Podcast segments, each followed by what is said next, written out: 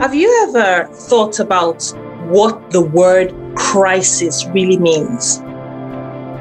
You have experienced it. I have experienced it. And at every point in every human's life, we will experience some form of crisis. It's a state when you are confused. You probably don't know what to do. You're concerned about you making a mistake. You are concerned about actually failing. You are perhaps not even looking at making a huge change, because at that point, your emotional brain comes in with that panic mode, trying to get you to just survive that situation. I am Dr. Dunni. I am the Mom Empowerment Coach. And today we're talking about our health, our well-being as mothers. Remembering that our journey as mothers is usually not just for ourselves, but our children. And most of the time, when we have our children, we have them in that vulnerable state, that state where they are dependent on us. They are looking up to us to make a change, to make a difference, to make some progress in their lives. Whenever we find ourselves in that kind of situation, there is a tendency for us to panic even more. There is a tendency for us to be worried when we cannot handle a situation or handle the crisis that is in front of us. A mentor of mine said something very powerful. And the moment I heard that, it really shifted my mindset. So this mentor is Chinese and also explained to me that in the Chinese language, the word that represents crisis has got two characters to it. And one of the characters on its own means danger, and another character means opportunity. And so when you approach that word crisis, it could either be viewed as danger, and you probably panic and run and, throw everything out the window, or you could face it and rise. You could see it as an opportunity to be better, to do better, to have more. So how do you view crisis? I love the quote by Wayne Dyer that says, when you change the way you look at things, the things you look at change.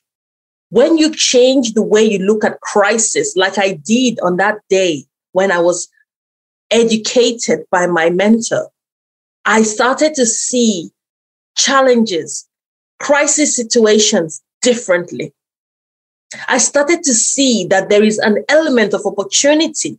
And if I was not faced with those crisis moments, I perhaps would not grow. So I look at them as a point where I can choose to grow through, or I can stop myself and run away from that opportunity. And so I put it to you. How do you view crisis? How do you view that opportunity, that danger, that challenge that you might be facing? I remember when my father passed away, that was a crisis moment. Everything was just breaking down. And I thought perhaps that was a moment I was going to fail as a mother. And at that point, I did feel like a failure as a mother.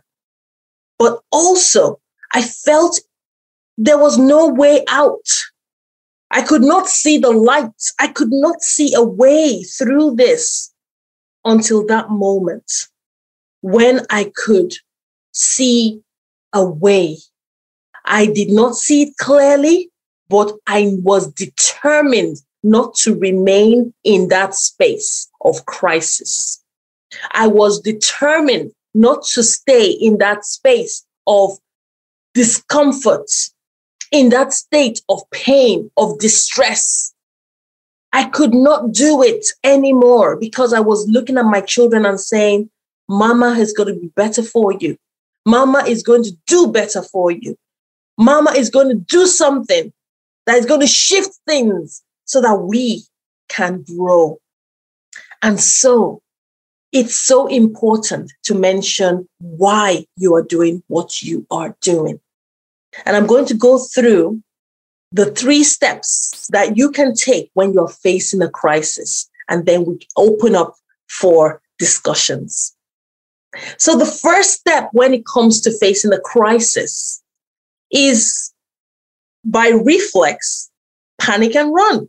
Your survival brain kicks in and you freeze or you fly or you fight.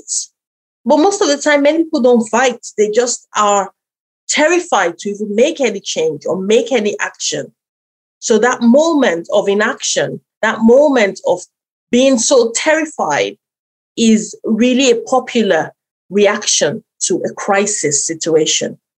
But what do you do consciously? Because when you are making a change in your life, you need to be very intentional. You need to be very conscious of what you're putting before you. You are looking to improve your life. First thing you need to do, you need to recognize the situation. Like many of you know, and maybe some do not know, I'm a family doctor. And when we are doing our training for life support, which is part of the mandatory training that every member of staff or healthcare professional needs to have, the life support training system starts with, whenever you see a dangerous situation, you see someone that needs help, what you need to do is to recognize that situation and observe, is it safe to approach? You need to observe where you are. You need to recognize where you are. Now, in that state of recognition, it utilizes your power of observation. I'm going to say that again. In that space of recognition, you need to utilize your power of observation. This is observing what you can see with your eyes, observing what you can hear with your ears, observing what you can smell with your sense of smell, observing what you can feel from a tactile point of view, what you can taste, if it's possible to taste anything in that situation, and very importantly, what your sixth sense is telling you. That gut feeling that we as mothers have a lot of experience with. Recognize it. Be intentional about absorbing the information that all your senses are bringing to you. The second thing that goes a long way to help us to deal with crisis, and really was a very particularly powerful tool that helped me to handle crisis differently, was a reframe. So you recognize first, and the step number 2 is a reframe. What we mean by reframe is to change the way you look at things. Like I mentioned earlier, a quote by Wayne Dyer, when you change the way you look at things, the things you look at change. Imagine you are looking at that crisis and you are seeing the opportunity rather than just the danger. You are seeing a possibility rather than an impossibility. You are seeing a way through rather than a no way at all. You need a reframe. You have all the data that your senses have brought to you through observation. When you start to analyze that data, you need to reframe the information you have gathered. To do that, you need to ask the right questions.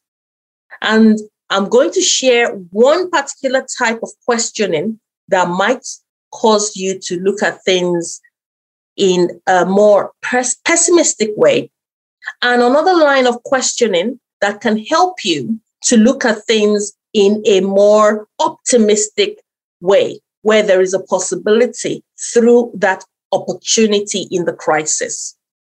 Now, I go into more detail about this in my own course, which of course I can speak about later. But for the sake of this session, one area of questioning many people fall into by default whenever they're facing a crisis is, why me? why me? Why now? And why is not a bad thing. You need to know why, yes, but you need to also recognize that that's not the first important question you ask in that situation. That is the questioning you need to look at curbing. The line of questioning that you need to help you with your reframe, which is the next step you are taking towards dealing with a crisis and getting a possibility or an enlightenment or progress through that challenging situation, is that of using what? What does this mean? What is this teaching me? Can you see there is a difference? Why me? Why now? Why does this always happen? That line of questioning is not ideal for creating the reframe. The kind of questions that you ask, rather, would be, what does this mean? What is this teaching me? What can I learn from this experience? When you ask the right questions, you have the opening of your mind to receiving the answers. Now, the third step is helping you to grow through this. And the way you do this is by receiving. Now, you have already recognized something by the senses that came to you. You have reframed it. Now you need to look at receiving guidance. Receiving guidance is so important. Receiving guidance is what will make a huge difference for you. Now, there are some people that are not religious. Some people may not have any particular areas that they draw strength from. But for example, in my own situation where I believe in a higher power, I believe there's guidance. That third step helps me to receive the guidance, to receive the answers. Sometimes it is just within your mind to give those answers to the reframing questions that we've talked about in the second step will help you. Those answers will come either during your meditation, during your prayer, or perhaps even during your dreams. You need to be open to receive them. That is how you deal with crisis situations in your life. Many people are struggling because of the way that they handle crisis situations. Do you want to know more about this? I am having a bigger, more detailed discussion in the handling of this crisis. And if perhaps maybe you were listening to this, you could not take any notes, you were driving, or maybe you were very busy, make sure you come back and have a listen to this again, because the key steps that would take you from panic mode to a state of knowing what to do is pivotal in moving you from focusing on the danger part of the crisis to the opportunity part of the crisis. I am Dr. Dunni, the Mom Empowerment Coach, family doctor, international speaker, best-selling author of the book, Every Mom is a Super Mom, and your host on the Wellbeing for Mothers show.